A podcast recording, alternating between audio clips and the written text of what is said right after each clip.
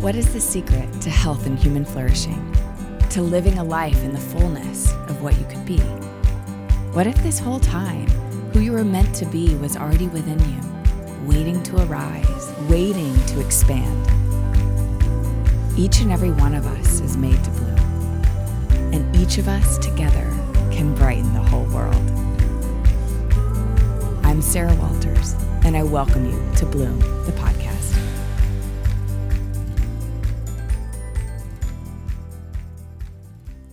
Hello, friends. I want to talk to you today about polarization. That is such a buzzword right now, for good reason. What exactly does that mean? All that means is that on the wide spectrum of thoughts and beliefs, you see a lot more people at the extremes these days. I looked up the synonyms for polarization, and here's what I got divorce, separation, isolation, rupture, segregation. And what screams at me when I hear these words is that ultimately polarization is about disconnection with each other and the breaking up of humanity. There's so much happening in our world that fuels our anxiety, and polarization is one of the biggest symptoms of intense anxiety.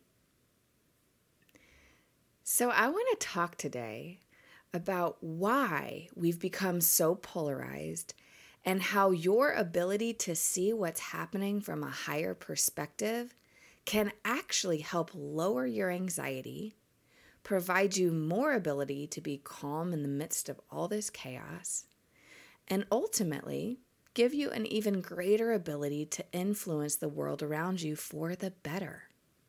Calm is good. Calm is contagious. Calm increases your immunity system, which is much needed in the wake of coronavirus. So let's help ourselves out and start to unpack just what's happening. To start, if you're like me, you're probably finding people's intensity meter soaring around social and political issues. I was uh, talking to my husband the other night about something political and told him that I wanted to ask him a question for the podcast. I could immediately feel his anticipation and uh, intensity rise as I asked him this very important, very polarizing question. The only question that I want to ask you is if you were a hot dog, would you eat yourself?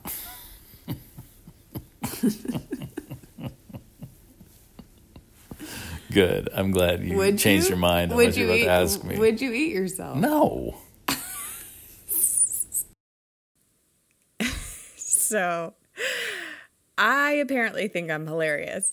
I don't know that my husband does, but I don't know.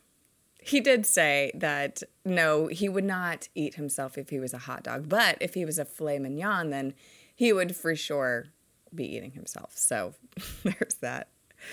But it never never ceases to amaze me how words, which are simply the written or spoken representations of ideas, that when they're strung together in the form of a sentence, can create such distinct internal experiences from joy and laughter to anger and fear. And had I asked a different question, I might have gotten a very different response from him. Our internal states can vary widely from moment to moment and word to word. So, what happens when our internal state becomes anxious around a topic? Now, this, my friends, is where we start to polarize.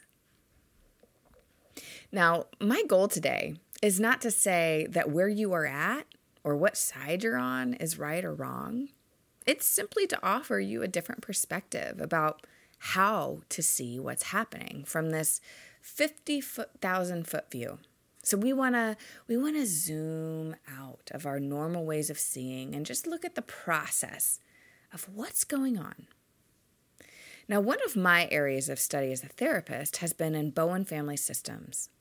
And the theory is that family systems are a microcosm of even larger systems that exist in our culture, our nation, and our world. So, the patterns that families get into, which create chaos and unrest, also mimic the same patterns that we get into as a society. And from this perspective, I'm offering you what I see. And now I'm going to unpack for you three reasons for why this is happening, why we're so polarized, and then give you several tips just on what you can do about it. First, what causes people to become extreme? In short, anxiety, fear, stress. All of these words can be switched out to represent one another. So let's take a, a, look at the process of what happens inside of us when we become fearful. When we're scared, when we're in the place of fear, we naturally defend we protect. We lose our ability to access what's called our prefrontal cortex, responsible for impulse control and rational thinking. When we're in fear, we are very literally acting from the brain region that we share in common with animals and reptiles. In short, we become animalistic. We tend to see other as a threat to our survival and we want to take them out or make them like us so that they feel safe to us. Because familiar is what feels safe. And when we're operating out of this animalistic mindset, we tend to collapse to a worldview that thinks in terms of us versus them. And we no longer have the ability to hold a different perspective we only see our own, and our own limited view becomes our worldview. So, we first described how polarization starts as an internal process, right? But the second part of this that you need to understand is how what is happening inside of us affects what we do outside of ourselves relationally. Namely, we want to talk about how our internal anxiety affects the external world. In family systems theory, the more anxious a person feels internally, the more they tend to move towards the outer edges of a spectrum or to the extremes and they tend to become more forceful forceful externally towards others and their opinions usually what happens is this anxiety makes us want to fix and change and protect or save others. And this means that we begin to assume over responsibility to change people when changing others is completely outside of our control. Now, we can influence others, but we cannot control or change anybody else. And people are influenced by how we show up, by what energy we bring to the relationship. And if we show up anxiously, other people feel this intensity and feel anxious with it and will resolve their own anxiety by one of two ways. They will either side with you or with whoever is anxious, which is a form of conformity, or an effort to get some space. They might go the opposite way and react against this person or thought defensively with this fight stance. I see this all the time in my office with parents and their children. The more anxious a parent is, the more they tend to try to control their child. And the child either reacts to this through conforming to what the parent wants and sort of denies their own individualism, or in an attempt to have their own sense of self, they'll rebel and fight against the parent and cut off from them relationally. But either way, you lose something. You can think of it a bit like a magnet. So the force of a magnet, it either sucks another magnet into itself or it repels it away. But when we're anxious, we do the same thing. We either force conformity to our side or we repel others away from us. Big picture when a person gets anxious, they fight harder. And unfortunately, or fortunately, The harder you fight something, the harder it fights you back. You empower what you fight. This is the standard law of physics. And that says that for every action, there is an equal and opposite reaction. This is part of the natural balancing process that exists in every system on the planet, from protons and electrons to humans and their family or group of people in a nation. I see this all the time in families that the more a person fights to change someone else, the less the other person changes. Isn't this interesting? That you actually create the force that fights against you anytime you enter the world in a demanding or anxious way. You are creating your own pushback. A third reason for why polarization happens is because we all innately process information from the world around us through something called confirmation bias. We all have it, we're all prone to it. And confirmation bias is just, it means that we attend to information that confirms our already held belief system. So we pay attention to what we already think and then this further gives us a sense of our own rightness, and it further isolates us from being able to see other viewpoints. Confirmation bias is the tendency that each of us have to favor the information that confirms our already held beliefs. It's also our tendency to remember facts selectively that affirm our position, and we tend to filter out the rest of the facts that just don't fit what we already think. And usually, this effect is stronger for really emotionally charged issues or for deeply entrenched beliefs. So, this bias it creates a snowball effect and further polarizes people into their worlds, into their sides, and away from each other. So, now that I've given you a few reasons behind why we're so split, I want you to consider that if these things are true, then what the HE double hockey sticks do we do with this information? Like, how in the world do we get out of this endless self perpetuating cycle? If you see yourself clearly in the midst of this polarization, and you want to rise up out of that instinctive, animalistic nature driven by fear, how might you begin? I want to encourage you that the first step you can take is actually very simple and very effective. You can begin to get a little more curious. Curiosity is a superpower. Curiosity allows you to see with new eyes and listen with open ears. It explores ideas in non defensive ways and seeks to understand before being understood, which actually opens up connection and communication with others. Curiosity takes us out of our animal instincts and puts us back in touch with our ability to be human. And humans have the unique ability to be conscious, meaning we have the ability to choose our path.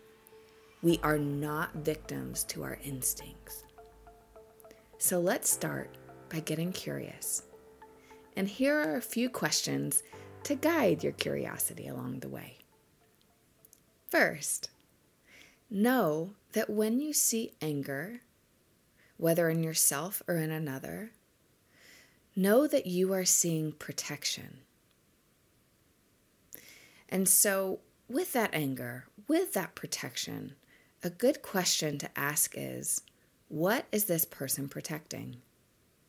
What does this person feel is being threatened?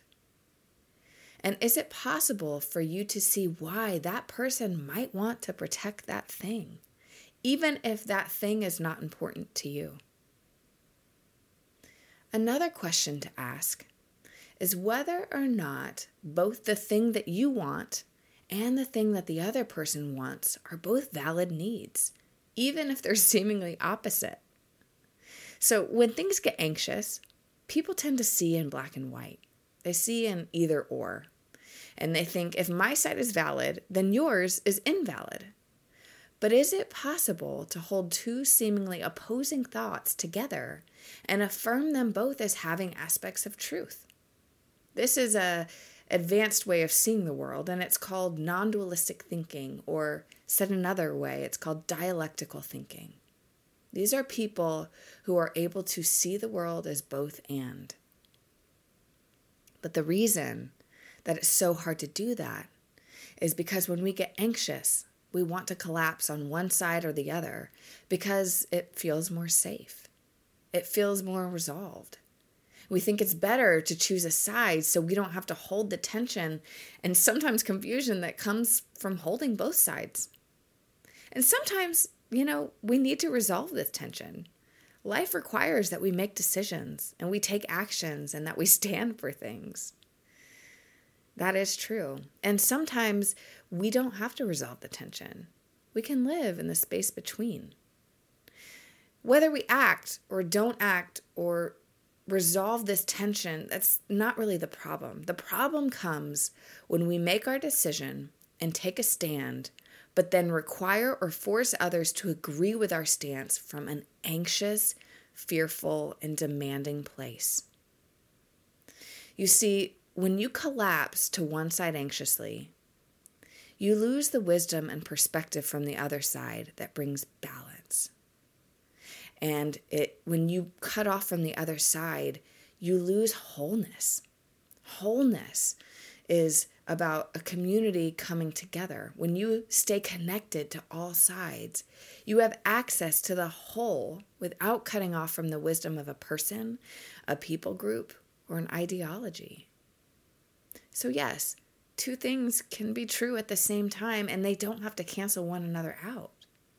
So, I want to encourage you that if, if you feel divided internally because you see different perspectives, that's okay. You can be right where you're at. And you don't need to rush anywhere else or feel the need to make a decision right now. And if you're very strong in your opinions, that's awesome too. You're fighting for something that you feel is being threatened that needs attention.